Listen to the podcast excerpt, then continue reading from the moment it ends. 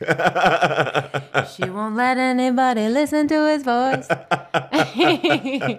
no, no, I will. It's great. I like it. Let the let the meat cake. You know, let the people. Let the meat cake? what? What's that even mean? Guys, relax. I'm just letting my meat cake real quick. You just sometimes you just gotta sit Not down. meat cake. You just gotta sit down, relax, and let your meat cake a little bit. let them eat cake. Oh, I thought you said let the meat cake. I'm like, what does that mean? I feel like I know what it means, but it feels a little dangerous to let my mind go there. Sometimes, every once in a while, life gets life moves fast, and you just gotta let your meat cake a little bit. Goodness. meat cake by Dylan and Michaela. No. No. You are not allowed to listen to that. Stop it. Well, anyway, another thing I like about the Enneagram, just to make this super official.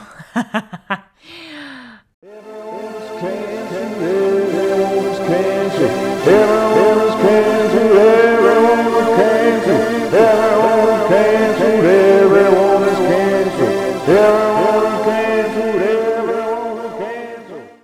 evening, ladies and gentlemen. Welcome back to Everyone is Cancelled with Michaela McDonald from Love Signals and Dylan Randall.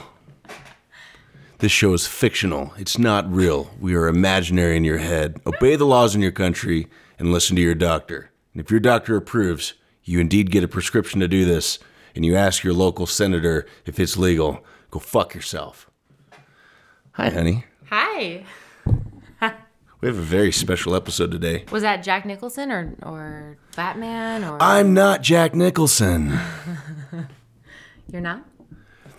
A lot of people confuse me with being Jack Nicholson, but I am indeed Dylan Randall. Mm. Good. One man, one world, one chance this summer. Coming to a theater near you. If you're vaccinated, you motherfuckers. You will all die if you do not get vaccinated. We're not allowed to find the facts out still. Oh, they did release it. Didn't Johnson? One of those companies tried locking away all the side effects for like 75 years, and didn't it recently get overturned in court? Yeah, but they're release they're still releasing it in batches. I mean batches of hundreds of pages at a time, I believe. But yeah, the court was like, "Nah, you got to release it." I don't know why it has to be released incrementally. Like, what? We're going to get an overdose of reading too many pages of data? Like what what why? I don't know. I don't know what that's about. Stop asking questions. Take the vaccine. You don't need to know what it does to your body. Yeah.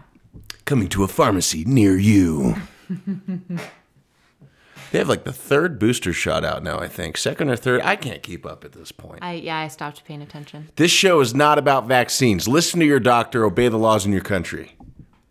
This show is actually about Da da da da da. Enneagrams not being canceled. not Annie's macaroni. Enneagrams. Enneagram. Enneagram. Enneagram. It's spelled with an E, but they say it's it's pronounced Enneagram. I think we should just spend five minutes saying it back and forth to each other. Enneagram. It's not an Emmy. Enneagram. Will Smith did not slap anybody at this award show. No, but so the Enneagram, E N N E A G R A M, is this. I'm going to read the definition for you all. Michaela's going to explain it. This is actually a oh. fascinating thing, and Yeah, I want you you- guys to hear about it. Why do you even want to talk about it, Dylan? Why do you even It's fascinating. When Michaela and I first started dating, she wanted to know if I knew about something called the Enneagram. And I said, What is this? And she says it helps you find your personality type. And I said, Keep it away from me.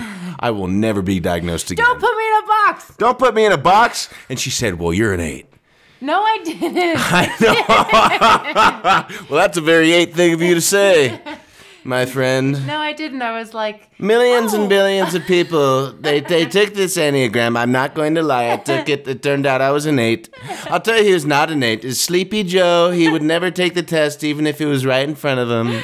I don't think he'd be able to retain consciousness long enough to take it. I don't think he knows where he is. Uh, yeah. Anyways, the Enneagram types your personality, and it's really fascinating because I don't really put a lot of weight into like astrology, even though it's become more interesting to me. I think a lot of Not those. because of me. I think it's a lot, of those things are built to tell people things that are so general that anybody could believe it and be like, "Oh, that's me." But the thing that separates the Enneagram, which by the way is so ancient, they don't even know where it originated. Um, the thing that makes it so unique is there's nine personality types, and you can have wings. So you could be like a nine with an eight wing or a nine with a one wing, and um, what makes it so fascinating is they are all so separate. So when we did these tests and Michaela walked me through what this is, there were some things in some of the personality tests I'm like, that is not me. It's not me. And it was so distinctive that when you really nail down what you are, your personality type, I'm I really resonated. I think I'm a pretty sound guy when it comes to being able to objectively look at things as to how much they resonate or not. Yeah. I enjoy calling things out, and I have to give credit where credit's due. A lot of things resonated with me, and what made it interesting is when I kind of figured out because her friends at the wedding kind of they typed me, which you're not supposed to do. Yeah, well, I I said, you know, But I loved it. because my friends and I have been into the Enneagram since I was like a teenager. Well, I've been into the Enneagram since I was a kid because my mom and dad were into it before I was even born, and uh, so I grew up around some You're so pretty, by the way. we started this podcast, and you literally got cuter Dylan. as it went on. Dylan. I wish you guys could see her. I wish this was on video. Maybe we should start doing it just so they could. My eyes are breaking. I'm blushing. Thank you. You're Yes. so sweet. I love you. I love you. Thank you.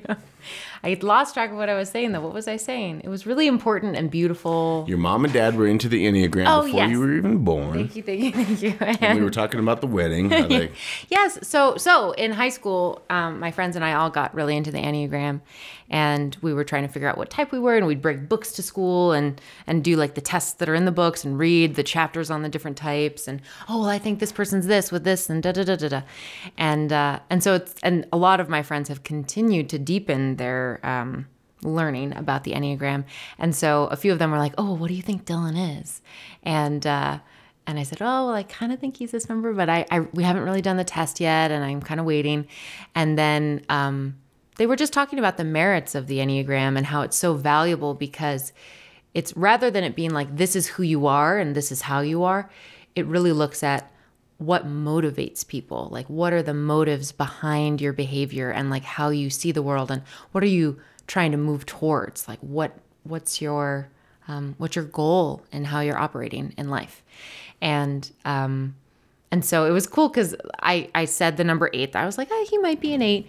And then my friends were able to ask him questions based on uh, things that r- relate to that number. And Dylan was like, wow, that really, yeah, that, yes, absolutely. That resonates. And stuff that I don't even, I'm not even aware of. A lot of my friends are. I do feel like I'm in charge of everyone at this table. was that one of the questions? no, that was that was my answer. Oh, you're like, whatever you're saying, I just know that I'm in charge right now. I do feel like I'm all of your bosses. um so, okay. I'm a powerful man. yes, you are, darling. So, I'm going to read the little description um, from this book that I've had for years and years called The Enneagram Made Easy, which is, on one hand, a rather reductionist view of this whole model because it's very intricate and very vast, and there's been very thick books published about it, and I love those as well. But this is just a fun one because it's got little cartoons and comics, and it's very, uh, it's a very warm, welcoming intro. So, the way they describe the Enneagram is a study of the nine basic types of people. It explains why we behave the way we do, and it points to specific directions for individual growth. It is an important tool for improving relationships with family, friends, and coworkers. The roots of the Enneagram go back many centuries. Its exact origin is not known, but is, it is believed to have been taught orally in secret Sufi brotherhoods in the Middle East. And then the Russian mystical teacher, G.I., I'm going to mess up this name, Gurdjieff, we'll see. Gorbachev. No, no, no. There's more D and G and I's in it. uh, introduced it to Europe in the 1920s, and then it arrived in the U.S. in the 1960s. And then there's so so there's nine basic types. There's nine basic types, you guys. Nine people. no, nine rings to rule them all. Is that is it nine? did I did I I just think that's it. did I just successfully do a Lord of the Rings reference? Yes. That was so sleuth of me. I shouldn't have named it. Shouldn't have called it out.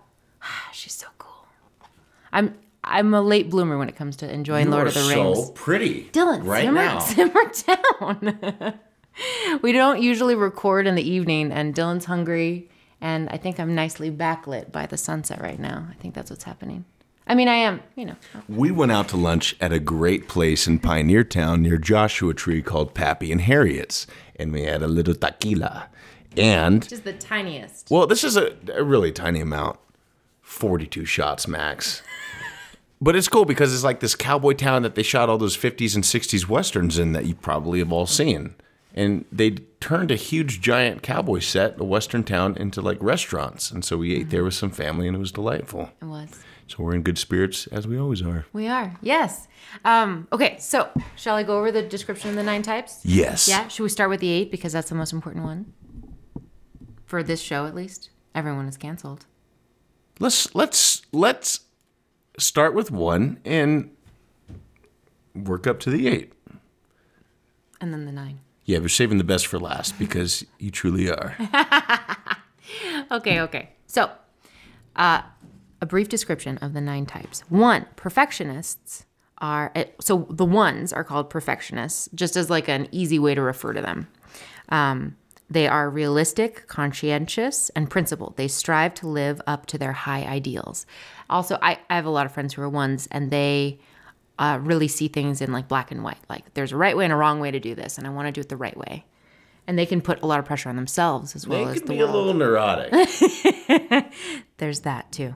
Um, okay, twos are also known as helpers, and they're warm, concerned, nurturing, and really sensitive to other people's needs. Twos can be such sweet people, but sometimes they can um, kind of overextend themselves uh, because they're so oriented to like making sure everybody else is okay. Threes, also known as achievers, are energetic, optimistic, self assured, and goal oriented. These are also the people who are super focused on career a lot of the time and kind of their image in the world. Fours are also known as romantics, and they have very sensitive feelings. They're very warm, they're very perceptive, and they're often very creative. They kind of live in like the, the more emotional, um, multidimensional kind of areas of thought and feeling. we still don't know if I'm more of a four. I think I'm an eight. But I think you're an eight. I think eights and fours can sometimes be confused with each other because they're both they're kind of both intense in certain ways. Um, well, we'll get to his results soon. Fives, also known as observers, have a need for knowledge and are often more introverted, curious, analytical, and insightful. So they they like to sit back and observe and kind of understand things from afar and analyze the details of things. Uh, sixes are also known as questioners. They're responsible, trustworthy, very loyal. Their personalities range broadly from reserved to uh, very outspoken. So there's kind of like almost two versions of the six as I've gone deeper into this. Side note one of my very favorite podcasts, besides yours, is called Sleeping at Last. And that musician did a whole series on the Enneagram where he does an episode for each number and he wrote a song for each number that's kind of based on um, his understanding of each one. And he has uh, musicians join him on each track that like identify as those different numbers, which is pretty cool. Um, and okay, sevens. My mom is a seven, so that's fun. They are the adventurers and they are energetic, lively, and optimistic. They want to contribute to the world and they're very, um, they just like want to have fun and like they're very dynamic and they are always kind of looking for the next thing. Eights, which is possibly what Dylan is, are also known as the asserters. They're direct, self reliant, self confident, and protective. And handsome. And um, yes, you, I mean, you're handsome. I don't know if all eights are I'm the only eight. objectively handsome. Okay, and nines are also known as peacemakers. They are receptive, good natured, and supportive. They seek union with others and the world around them. And I'm a nine. I, I've thought I was other numbers throughout my life, but that's actually kind of a nine thing to do. Um, so, anyway, that's the overview one through nine. There's nine types, and they interact with each other in different ways. We don't want to get overly complicated on this podcast. We just wanted to introduce the topic. I think it's so interesting because whether you like it or not, I want you to go take the test online and try to figure out what you are. Because I guarantee if you take the time to look this stuff up, not only are you going to learn something about yourself, but you're going to learn something about humanity too. Maybe there's a boss at work you don't get along with, but if you read through this, you might understand, oh, that's kind of where they're coming from. And I can see where I'm coming from. Maybe this is a weakness of mine, maybe it's a weakness of theirs, maybe both of yours, but just by doing this, it can help you not only understand yourself, but deeply have an understanding of those you really don't get those people that you just look at them and say, I don't get it. How could they possibly act this way? How, they're just so much different than I am. Well, the Enneagram kind of explains that. It helps you understand the insights and the perspectives of those who are different than yourself. And it can kind of give you some love for people that you don't understand because those who are different than us, we often learn to hate. And sometimes uh, that's a mechanism of survival. Maybe sometimes there's warrant to that maybe not hate, but just distance. You know, if somebody's violent, something like that. Mm-hmm. But a lot of the time, especially in work environments when you don't understand somebody, you don't have to be their best friends, but you can make it life easier, even just for yourself and those around you, as a side effect by understanding the dynamics of what's really going on there. Yeah. I love that you pointed that out. I think that is one of the greatest gifts of this is um, we all live in our own perceptions and our own kind of orientations to the world. And I think it can be easy to assume that everybody else thinks the way we think or sees things the way we see them or values the same things we value. And um, it's really helpful to not just consider, oh, maybe people value things differently or see things differently, but to even have very specific examples of like the twos, oh, they're oriented around this very specific thing and this is what their goal is. This is what's important to them uh, no matter what scenario they're in. And i love that it can basically just create more understanding and more curiosity too about just how people how people are. Like wow uh, people are different and and value things that are different than me and how cool is that? It actually I, I've I've found a lot of peace in it and it's helped me to feel closer to a lot of my friends once I've understood their type and we've been able to kind of talk about our experience from that lens. And I will say, you know, we're all so unique still. I don't and I don't actually think the the Enneagram erases any of the uniqueness of individuals. There's actually a lot of room for that. And I really appreciate that too. Yeah, and then even from a relationship perspective, Ooh. Michaela and I understand each other in our hearts very well, and we love talking. It's one of it's something we really enjoy is exploring life together. Mm. You know, whether we're out and about exploring a new area, going to Texas, the Northeast, or we're just exploring life sort of conversationally. Mm-hmm. And we enjoy talking about hypotheticals, uh, ways we can make the world better, and mm. we we discover a lot about each other through that. And the nice thing about that is you can only make that better by sort of having fun. Like we went through the Enneagram and went through each other's types mm-hmm. and the things that that type does like and doesn't like. And you can say, oh, I agree with that, or I don't really resonate with that. But you learn so much about each other and it becomes really fun. And you can have a much better understanding of your partner. Mm-hmm. Yeah. You, you know, I, I think that could be so. I think a lot of problems in relationships and really life in general stem from misunderstandings. Yeah. I agree. I agree. I think when there isn't understanding, it's it's hard to feel as much ease and, and even love. And I will say one thing that's kind of tricky about the Enneagram in my experience is that and this is I think partly why they emphasize like you don't want to type other people, let them figure out what their number is for themselves. Um, because I think there are ways that it's so insightful and it can be kind of uncomfortable actually to realize which type you are. Like when I realized I was the nine, it kind of made me uncomfortable because I didn't really want to identify and like fully be honest with myself about all that that means. And I, I liked the idea. For a while, I thought I was a seven. My mom's a seven, but it's such a nine thing to basically merge and think you are what you know the person you're closest to is. Which I was, I was, I've always been closest to my mom.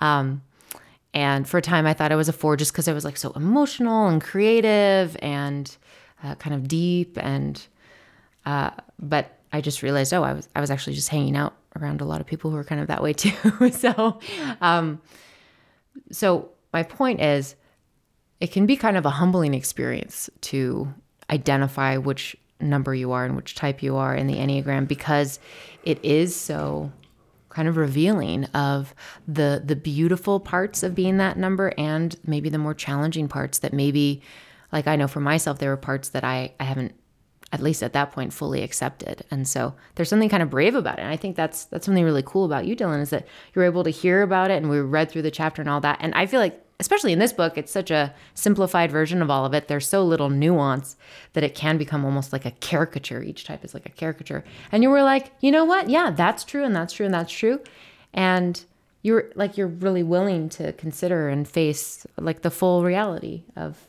yourself and not like that there's anything that's not great about you, but it's it can just be confronting and I think you're very strong and wonderful. Thank you. You're welcome. Thank you. Yeah. Yeah. It it was a fun experience. Was it? Yeah, it was a lot of fun. That's that's what's interesting to me is the amount of fun I had. It's like you're just hearing things that make sense. Whether it's somebody else that you're trying to understand, you're like, oh, that makes so much sense. Mm-hmm.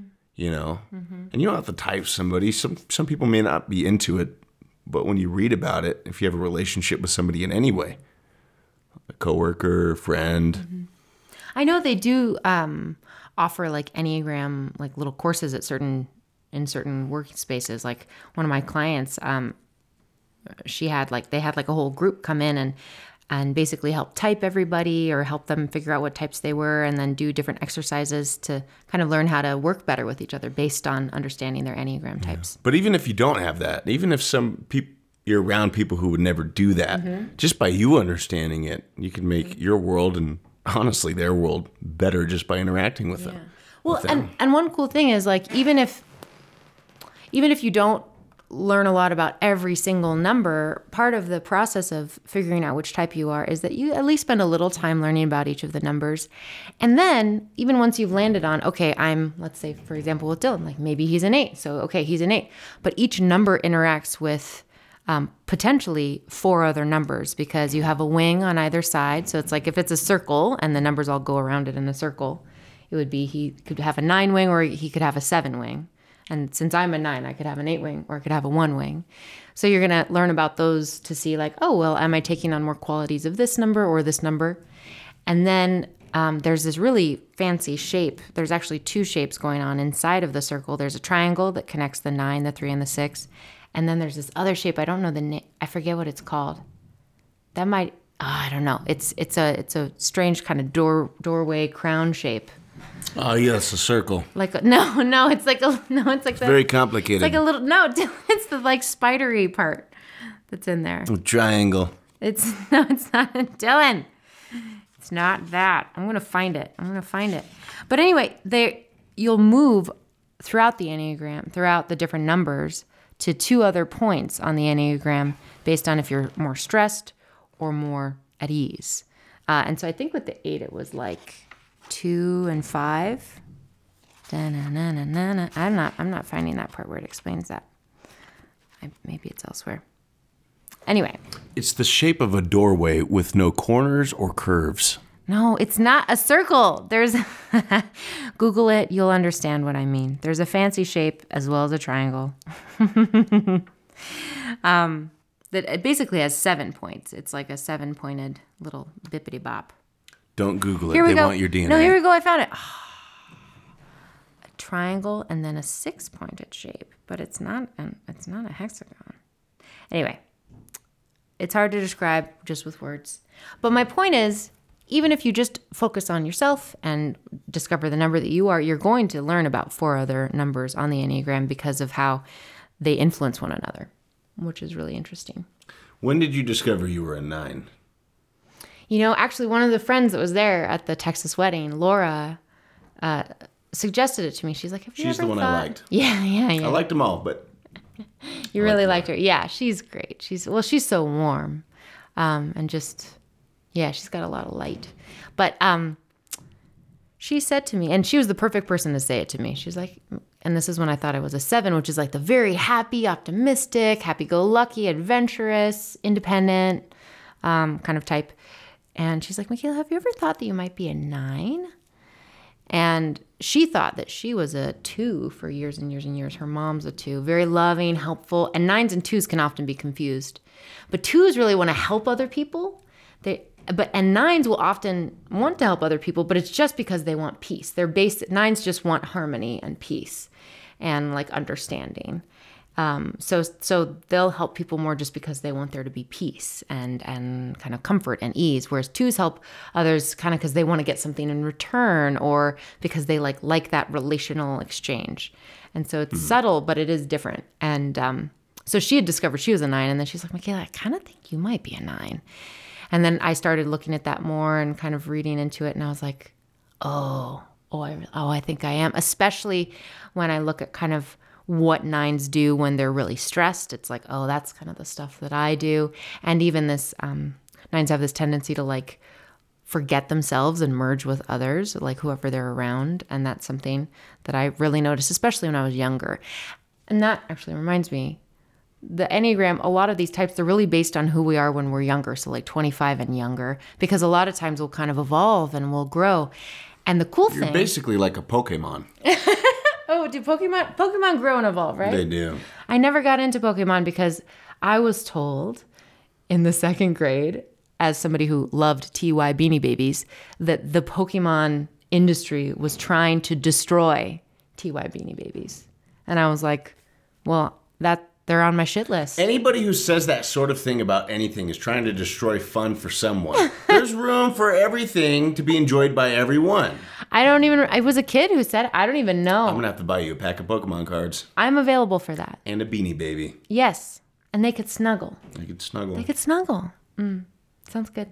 I had so many beanie babies, y'all. That, but that's a whole other note.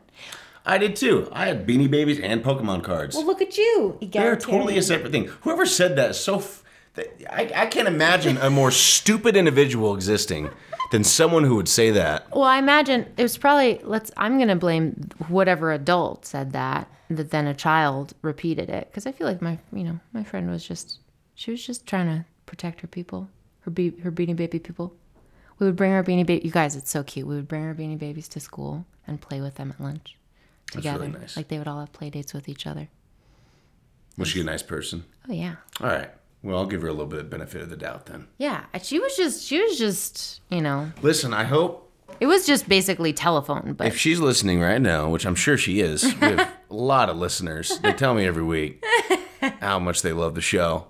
Uh, if you're listening, I hope you sound like a cool person, but I hope you've corrected your stance and have seen. Well, actually, Pokemon did kind of destroy Beanie Babies. That actually did come true. are you sure? Well, nobody buys Beanie, Beanie Babies anymore. Yeah, they do. Do they? Yeah.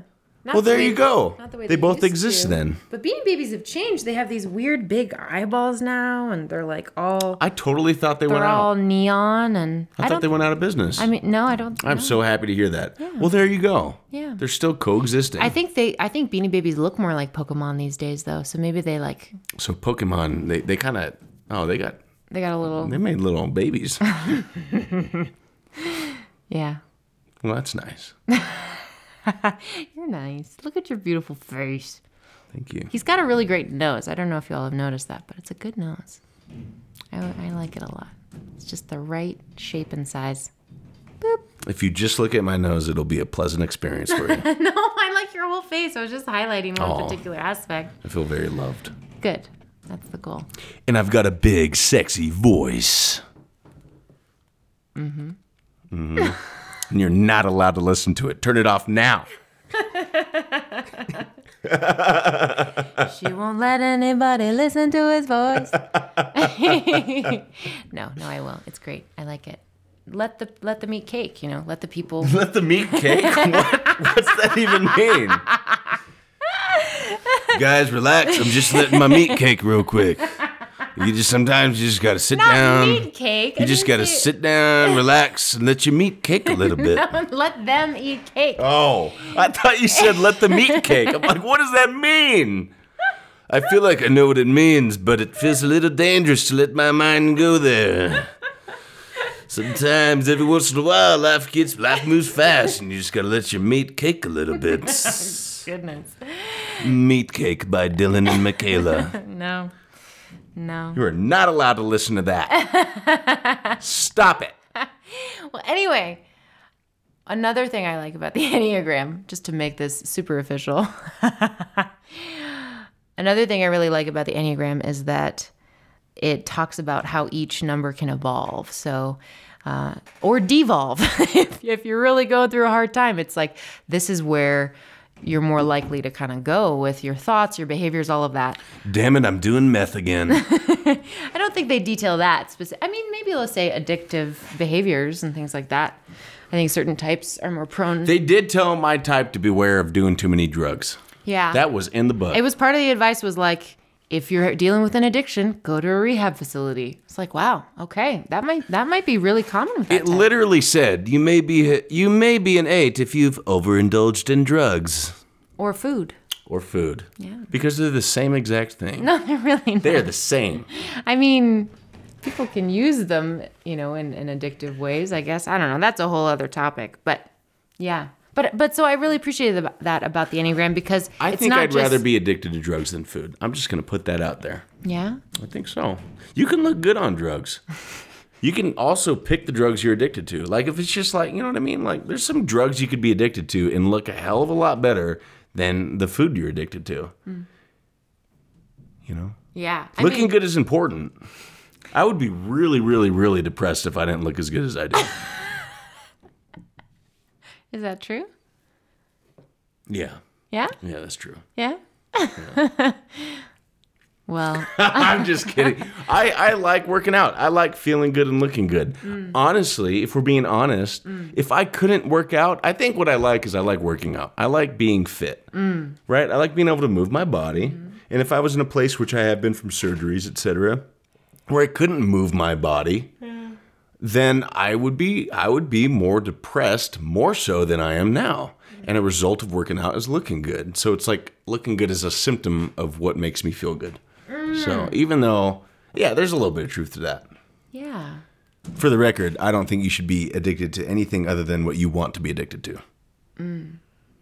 Well, and we, I mean, addiction is something we were talking about uh, like a few weeks ago of like, what does that even mean? And that there can be such kind of murkiness with that definition. And sometimes it feels like that word is overused. Sometimes it feels like it's underused. to judge others for their own insecurities. Well, and I I really like to be specific about like, okay, well, what specifically is going on with this person in relationship to a drug or a food or an activity or something, and like what goes on when they try to stop, and what goes on when they go without it for a little while, and what goes on when they do it. How is that impacting you know the other aspects of their lives? And so I think getting more specific is helpful rather than saying, oh, you're dealing with an addiction.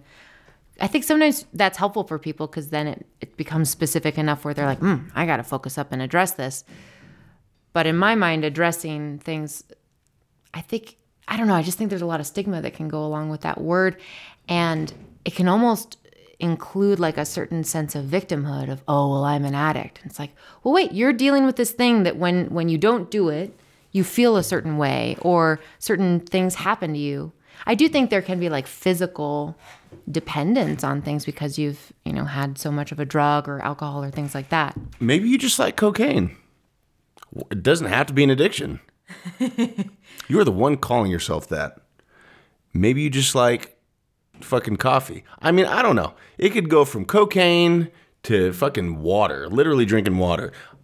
I'm joking, but the reality is, is that you could say anybody is addicted to anything. Mm-hmm. You really can. Mm-hmm. And a lot of people like to use it to judge others based on their own insecurities. it makes them feel superior. And I think people use it as a way to judge themselves and even kind of cop out of like, oh, well, I'm addicted to my phone. And it's like, well, what does that actually mean? What are you actually saying? And how does that actually impact your life? And and because I like to get specific because then you can do something about it.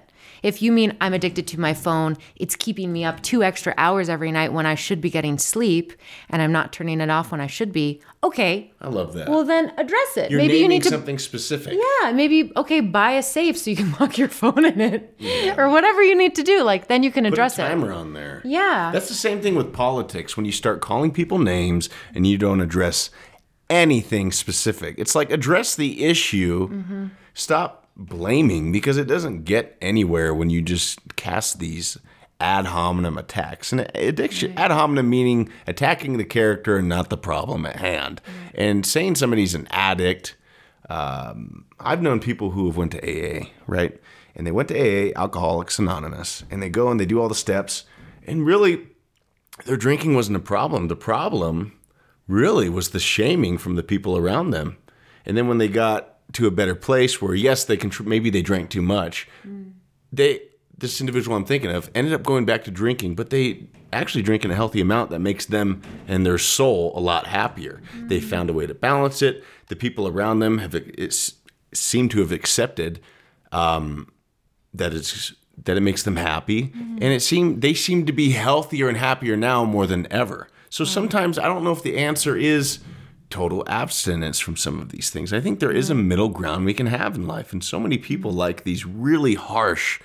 Um, mm-hmm. What would you call it? Like contrasts, where it's just mm. one way or the other, and there's no in between. Yeah. And this person I'm thinking of is very fit. They work out like hell. They work a really high paying, um, intense job that takes a lot of brain power. And they're a great family person, big believer in God, and they have a great balance with this. And I'm not going to name them, of course. But, Of course not. You know what I mean? It's just, I really respect how they, I think it took courage. I'll be mm-hmm. honest, I think it took courage to step out of AA, not to feel cursed, mm-hmm. like drinking is now a failure, because then you feel like shit, mm-hmm. and everybody else sees you as a failure. The fact that they had the courage to break out of that, be like, no, I like, I just like drinking, mm. and they do it in a way where they can really enjoy like a beer now. That's huge. Well, and I wonder, I wonder, I don't, you know, I don't know this person, but I wonder if going through parts of that helps them to realize, oh wow, this isn't true for me, and this is true for me. Here's here's where it's a problem. Here's where it's okay. I think so. Here's where I'm reaching for it when I actually should be reaching for more sleep or more time that fills me up because I'm spending it with people I love. Like I think when we can explore explore our, our I mean to make it about the Enneagram, when we can explore our motives behind things and like how we're relating to life and uh, substances and food and exercise and work and loved ones and all of that, and really understand if we if we feel like we're in right relationship with all those different things that there's a lot of beauty that comes from that. And it's constantly evolving. I feel like because we're constantly evolving. And there's also people that they can't drink because they don't know how to control themselves. And you know what? I don't care if people are offended by that. That's not an alcohol problem, that's a person problem. There's something deeply wrong in your heart if you cannot control yourself. Well, do you think it's wrong in their heart, or do you think that could also be like a combination of maybe like mental illness is going on, or like a, a head trauma as well? I, I like to say the heart because when you're happy with yourself in your heart, I think when it starts from the heart and you you pray for me, it's prayer. It's going out there, having my morning walk and talking to God. Right? I feel right in my heart. And when my heart feels right, then my head feels right. And then my body feels right. I feel like it starts there. And I feel like there's a deep unhappiness going on for people who can't have one drink without driving their car and getting a seventh DUI. Like for those people who can't have one drink and it turns to 35 beers, that there's, I sense, and I could be wrong. I'm open to being wrong. I love being wrong because it helps me learn how to be right. Right? I'm after the truth. But I think it's deeper than alcohol there because a lot of those people are doing cocaine too. They're doing things that are harmful for them and others. I think, I think there's a sadness in their heart. I think there's a discontentness in their heart. And when you call it a mental illness, I feel like you're cheating yourselves mm. by not searching deeper into your soul where the seed starts. Well, th- that was beautiful. And and to clarify, I didn't mean calling that behavior mental illness. I meant if there's mental illness separate from that, like some other, you know, something going on. I think most mental illness is, is fictional. Mm. I think most mental illness is actually people eating glyphosate Mm. because glyphosate has been shown to mess with the gut brain barrier, mm. and people literally have lost. Look up Dr. Zach Bush. Mm-hmm. What's that channel we like? They illustrate. uh, oh, After Skool with a S K O O L. Look up After Skool, S K O O L, with Dr. Zach Bush. They illustrate it for you. He's a mm-hmm. brilliant doctor. He explains how people are literally losing their identities to glyphosate, which is in everything. Mm-hmm. Everything. Okay. It's not even like an added ingredient. It's it's water soluble, so it's in the rain. It's in the air. It's on everything. It's in your shower. everything. Yeah. So look at our. We did an episode on it. Uh, Food with Michaela McDonald. Check it out. food but but okay but i was what i was trying to do because i was i wanted you to talk about the layer around head traumas and all of that so separate from mental illness which i love what you said about that i think that's beautiful but what about like people who are dealing with head traumas and inflammation of the brain and how that impacts like decision making or i don't know I, Two I things there. Two Yeah. things there. I also did an episode on this with Dr. Mark Gordon. He's been on Joe Rogan like three times, Mm-hmm. right? He covered this through the uses of quercetin in hormone corrective uh, measures and therapies. He has been shown to heal head traumas to the point where he says he does not believe in PTSD. And he helps veterans around the world heal, documented healing. Look him up, millenniumhealth.org, tbihelpnow.org. You can look at the proof of how he's helped these people, and he doesn't even believe in PTSD. So I think it's this mental illness slash head trauma is a mix of uh, glyphosate.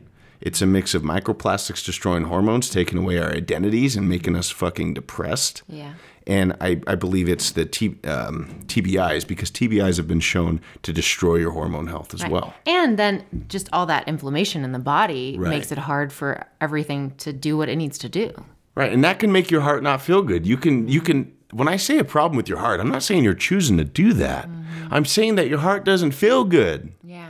Right? There's something there that, that, that doesn't feel good. And do not blame yourself. That's not how you help yourself. Love yourself first. Yeah. Right? Pray to God, do what you need to do. I believe in a higher power. You know what? But at the very least, just saying out loud the things you want to do and the things you don't like about your life, whether it's journaling like Marcus Aurelius did or praying, uh, whatever it is for you, I think acknowledging things with self forgiveness is a great start. So, healing your heart doesn't mean that there's something wrong with your heart, it doesn't mean it's evil or dark. I do think there's things attacking us from all ends glyphosate, microplastics, uh, you know, TBIs, head trauma. Most people have TBIs, Dr. Mark Gordon has said. They just don't know it. Yeah. Maybe your mom braked real hard in a car when you were a kid and your head hit the dash. You can have damage from that now. And so people drink to self medicate and they don't know why they're doing it. They don't know why they feel like they need 20 beers to feel okay. They just feel like they're having a good time. But what they're doing is they're masking something they don't understand. They get frustrated. And through that frustration, the only time they feel good is when they drink. And then anybody that tells them they drink too much, they get angry and says, I just I just like drinking. Maybe you do, but maybe if you were healthy, you could feel just as good with four drinks a night instead of 20. Hmm. Right? That's moderation. Maybe you need to work out more and cut out the glyphosate. Well, and actually, I think that points to an interesting aspect of this. And I, I feel like I remember us talking about this when we were talking about addiction of the difference between uh, something that's like enhancing how we feel and like helping us feel good or even more alive or present versus using something where it's numbing us out, whether it's a certain volume of something, so then we feel numb, or or the specific type of substance, so that it's like a numbing experience. Because I do think, to me, that's a sign that there's some deeper pain. Like if it's too much to feel what's actually happening for you, and especially like get honest with yourself, and you need to numb out like okay that's that's something to pay attention to it doesn't mean oh don't numb out you have to feel it and just be harsh on yourself i think it's okay to try to soften the edges uh, but if that's if that's becoming chronic then it could be that you're like burying that this piece that dylan's talking about right of like a deeper pain I was thinking about this today, and I was thinking about what moderation is with drinking specifically. It was just on my mind, but in a general sense, that I was thinking about this in a broad way. The place where you watch plays. So, um, if you don't know how much you should be drinking, well, let's say you have seven drinks in a night, and you wake up with a little hangover. That's your body telling you it was too much, mm. right? Let's say that you're depressed and you're anxious, so you go to the doctor and you mask it with medication. Why were you depressed in the first place? Is taking more of something? Did our ancestors have Xanax? Right? Our human bodies were designed to feel good. Whether you mm. believe it or not, they were designed that way. So if you're anxious and you just go to mask it with something that's very new, misunderstood, causes addiction, and hurts us in different ways, maybe ask, why do I feel anxious? My body's telling me something is not right. Am I drinking too much coffee? Am I not getting enough sleep? Do I hate my job? Am I having problems in my relationship? Why would you? How do you fix any of that by masking it with a medication? Why would you want to take away the signals, the beautiful signals that your body has that can come in the form of pain and anxiety, that t- is trying to help you fix something to make you genuinely happy so that you don't have to take this little pill that masks it? Do you think that's going to fix your relationship? Do you think that's going to give you the umph to get a new job or to ask for that raise or to talk to HR because you're not being treated correctly? Do you think that's going to get you into physical therapy because your knee's hurting? Mm. Right? Right. Well, and that that reminds me of something. Oh, I mean, feedback loops are so powerful. And yes, oh, this is the thing. There's so many studies that have come out around this, and I've heard about this because I work for the Tapping Solution, which is an awesome app. Side note, um, and company, and they help with stress in certain ways. Uh, but they've they've done a lot of studies that talk about well, they haven't done studies, but they reference a lot of studies that talk about our negativity bias. And this is something that Andrew Huberman was highlighting in one of his podcasts lately, where humans, we just naturally have like a built in bias to notice the negative things more and to be more motivated by pain. And it's, I think it's like a two to one or maybe a three to one ratio that we feel, you know, like we, the amount of attention we pay to things. So one way you could say that is um, you'd need like three really positive things to happen to kind of make you feel like, oh, I had a good uh, afternoon. Um, if there was also one negative thing that happened, that's like you need three to kind of make it equal or maybe to outweigh it. That's really interesting. Yeah, and so so hearing you talk about all these feedback loops and oh, if we're masking a feedback loop, so then we can't really know how we're feeling and and that we're experiencing pain if we're numbing out or masking in whatever way. Um, I I was just thinking about how wow, and then it's like part of the gift of the negativity bias is it does incentivize us it does motivate us to to make a change it's much easier for us to it's so much easier to be like that's it i'm leaving when a room really really stinks or is like super uncomfortable temperature wise whereas if it's just like like if it's like oh it looks so nice outside but i'm comfortable in here you may not go outside right? So um that was a good example. Good job michaela. So anyway i think I think letting pain exist in certain forms and letting that be information rather than judging ourselves for it or beating ourselves up for it or for experiencing whatever we're experiencing, just letting that be information of like, okay, let's go to work. Let's figure this out. Let's let's take the steps to alleviate this pain and to figure out what's going on. Yeah. Have you ever noticed that people who are like hooked on drugs or on like nine different prescription meds or they're alcoholics, they tend to be overweight and very unhealthy looking. I think what's going on there is they've they've numbed themselves so much. Not it's really not their fault. The food industry through addiction, they they make foods that are purposely addicting um, through alcohol, through medications by the pharmaceutical industry, which they lit, America is one of the only places that is legal to advertise meds on TV. By the way, Really? a lot of countries don't allow that. I think it's us in New Zealand, and that's it. I could be wrong, but a lot of places it's illegal. You can't do that. Anyways, Wow. that's lobbyism for you. Different episode, but I think people numb themselves so much that they lose this this recourse. They lose these mm. signals. So then they eat 15 donuts, or they eat pizza every night, or they they're living in fast food lines, and they're they're not able to feel those signals of their body saying, "Stop, please. We feel horrible." They just up their Xanax. Well, and and I think even when they do feel it, the options that are being presented to them, that are literally being shouted at them through advertising, are options that are just going to create short-term, maybe some short-term pleasure or short-term numbing, and then create more pain down the line. It's not like it's not like there's somebody out there just advertising and lobbying for like going on a 10-minute walk. Yeah, there's no money in that. No. By the way, 10 minutes 10 minute walks have been shown to be twice as effective at controlling your insulin uh, than metformin, the most highly used uh, diabetic medication. Seriously. Yeah. How often do you have to take these 10 minutes? I mean, we take lots After every meal. right? You just take it after every meal. Wow. Yeah, if you don't know what I'm talking about, look up Stan Efferding. Uh, very healthy guy. He's really up on this. He can cite the studies for you but using your body, treating it well, keeping the signals alive. Sometimes pain often is there for a reason. We don't feel it for nothing. It is there anxiety, fear. We've taught we've been taught to fear anxiety. Well, and to what's the word? Oh, pathologize, pathologize anxiety Yeah. and pain. And yes, there can be actual path- pathogens or things causing those, but there's also that signal, that feedback loop that you're talking about. Yeah, now we have this this wokeism that's empowering people, mental health awareness month. And it sounds good, but what it is is they're trying to make people feel good about taking 15,000 different medications. What the fuck are you doing? It, it listen, that doesn't heal. I've been down this road personally.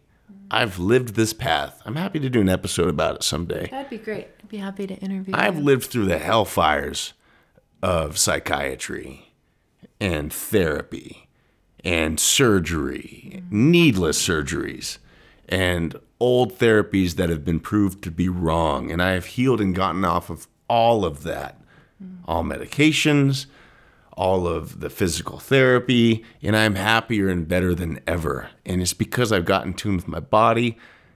Learning to listen to it is an art because we've been so desensitized that we don't know how to listen to our bodies in nature like our ancestors did. They probably took it for granted and thought it was just normal. And now hmm. normal is, is being numb and being offended at anything that doesn't feel comfortable. Well, and you know, I think sometimes when I hear the rhetoric around mental health awareness and all of that, it, it can feel it can feel empowering because I can hear uh, a certain angle of that that's talking about self acceptance and like it's okay to be honest about how you feel, right? We don't have to shove our feelings down and not acknowledge them.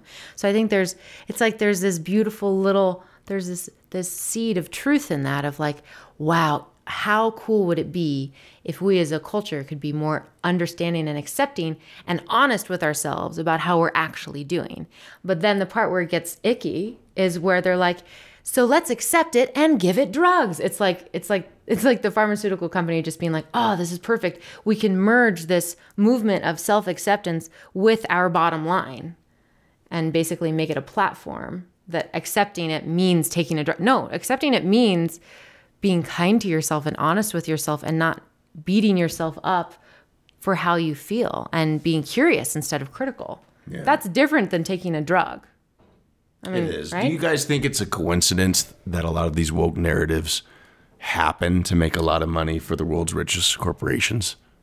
You think that's a coincidence?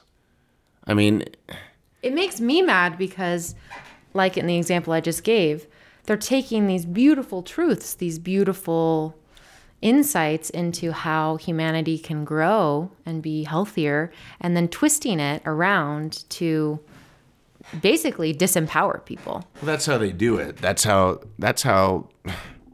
That's how communism gets started. They prey on people's will to do good. They make people think they're doing good, and then all of a sudden, millions of people are dead, time and time again in the last hundred years. Tens of millions of people have died through communistic takeovers, and it all started from people's goodwill. So you have to be really careful when somebody's really trying to appeal to your goodwill. That's why Michaela and I empower you guys to search your own soul. Mm. Go out there into the forest, wherever you're at, nature, ground yourself, and ask.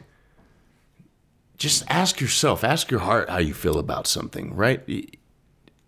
I would be wary about listening to others who have something to gain from you. I would be wary about giving over part of your power because they promise you some sort of relief from something. Right. Yeah, I was thinking about this earlier. How um, when you were saying like so many people don't feel good, like so many people kind of feel numbed out to their bodies and all that, and I was like, wow, we're sold the idea of feeling good and looking good, but we're never actually like given that through all these different marketed things. It's like at least the big the big corporate level of things. And it's like a, a beautiful kind of heaven that they hold out and we're all reaching for it, reaching for it, reaching for it. But then what they're actually selling us is this kind of numbed out um, just like basically being reduced to like a helpless consumer where like all we're good for is um, spending our money on their products. I don't. I think that's brilliant. I I I don't think it's a coincidence that the more plugged in we are to the system, meaning the more we're eating fast food, the more medications we're taking, supporting the pharmaceutical industry, the more of the mainstream legacy media we're listening to. I don't think it's a coincidence that the more plugged in we are to the system, the more reliant we are on the system. I mean, it just makes sense. Relying on something that can completely end your world at the snap of a finger is scary. That's why people like Candace Owens and Jordan Peterson seem, and JP Sears seem to be really respectful of the ideals of small government, more of a libertarian small government world has, where the community helps itself. The community sort of runs itself. You're buying your produce from your neighbor, you, right? You're buying your, your meat from a local rancher that you know. You have a relationship with them, right? The, the And- people who are enacting your laws are people you know. And I imagine, I, I not that I've heard any of them speak to this, but I imagine there would be um, government's role would be to step in with large corporations and break them up, and uh, create fairness when it comes to the profit margins for diabetes medications or things like that, right? Exactly. Yeah. Exactly. The government's job, big government's job federally, is to protect the people. And they're doing the opposite of that. That's beautifully put. Yeah. yeah. So, anyways, um, if you're an eight, be careful about doing way too much cocaine. What a beautiful uh, tangent we went on with all of that. I yeah, well, and honestly, I feel like the Enneagram totally relates to everything we talked about because we're talking about human nature and how to be respectful of your heart and and what you really want and how to mm-hmm. be respectful of the hearts of others and what they really want in life. And we're allowed to be different from one another. We're also allowed to pursue what really makes us feel truly deeply satisfied in our hearts and souls and Yeah. I think that that's it's just it's fun to think about what what that might be and to learn about yourself, to learn about others and I think that's really where the excitement and curiosity comes for you, Dylan, about the Enneagram. That's I mean, that seems true to me. Is that mm-hmm. is that true? Yeah, I think the, what I like about the Enneagram, and that, that's beautifully put as well. no, Dylan. Honey kitty. Honey kitty. I the Enneagram is about not only understanding your heart, but the heart of the human nature. Mm-hmm. Right? And that's what this all has to do with. Understanding our hearts, being in touch with how we feel. Numbing yourself is not the answer to understanding your heart. This all is about understanding the people around you and yourself and how to how to be with this world in a healthier, happier way. And that's what we're talking about here. Yeah. So go take the fucking Enneagram. Yeah. Google it, search it. I, I'm really excited. We're going to pick up this book from my mom's house this weekend that goes into it deeper. And one of the cool pieces that that includes is kind of like warning signs of like things to be aware of that you might be like kind of tweaking out um, for each type. I love that. Yeah, I think it's going to be a really good one. So we should do a follow up and uh, talk about what we learned from reading that because I honestly don't remember what it said about the nine, and I'd be curious to read that again. We have like Enneagrams episodes, like Enneagram dash, how to know you're wigging out. Yeah, I think that'd be great. Enneagram dash, I feel good. All is good. Enneagram dash, I did way too many drugs yesterday. I think I'm an eight. This is that's really not all that the eight's about. They're very loyal. They're very strong. They protect the innocent. That's what I've seen. I love you guys. I love you guys too. We're the biggest podcast in the world. Whatever you need to tell yourself. I'm pulsating. I love you guys. I hope you have a great week. I hope you've had a great week. We're gonna go finish watching the rest of Puss in Boots. Puss and boots. Puss in Boots. yeah. Antonio Banderas, maybe his best best role yet as a cat, as a CGI CGI is that yeah CGI cat. I mean, it's truly stunning. It's animatronics. Set in the desert. It's such old school digital animation too. It's kind of rough, but I love it. Yeah, it's CGI. It's beautiful. It's really good, actually. Great. They do use hillbilly accents to highlight stupid people, and I think Stupid, that's very ugly. that's kind of fucked up. JP Sears talked about that. Yeah. But uh, anyways, it, it's still kind of funny. But Yeah. anyways, uh, I hope you guys have a great week. I really enjoy you guys being here. Michaela is starting a podcast called Love Signals. Oh snap! I didn't know you were gonna announce that. Can I? I want to start putting it out there because by the time you put it out, people are still going to be listening to this episode in a year from now, and I want them to check it out because it'll be up by then. Sure. Yeah. okay? Might as well. I mean, you already introduced me as Michaela from Love Signals. Yeah. Yeah. Love Signals, a great podcast. I hope you listen to it. I may even be on it someday. We'll see. Da da da da da. Yeah. It should be out within, I'm guessing, in the next like Twenty minutes. 20 minutes. Buckle up. I'm really excited for it. I I I really am. It's going to be great. I've had some inside details and I know what it's going to be about, but you're going to have to wait. It's going to be great. I love you guys. We love you guys. Have a great week, and I'll see you next Monday on Everyone is Canceled. Bye. Bye bye.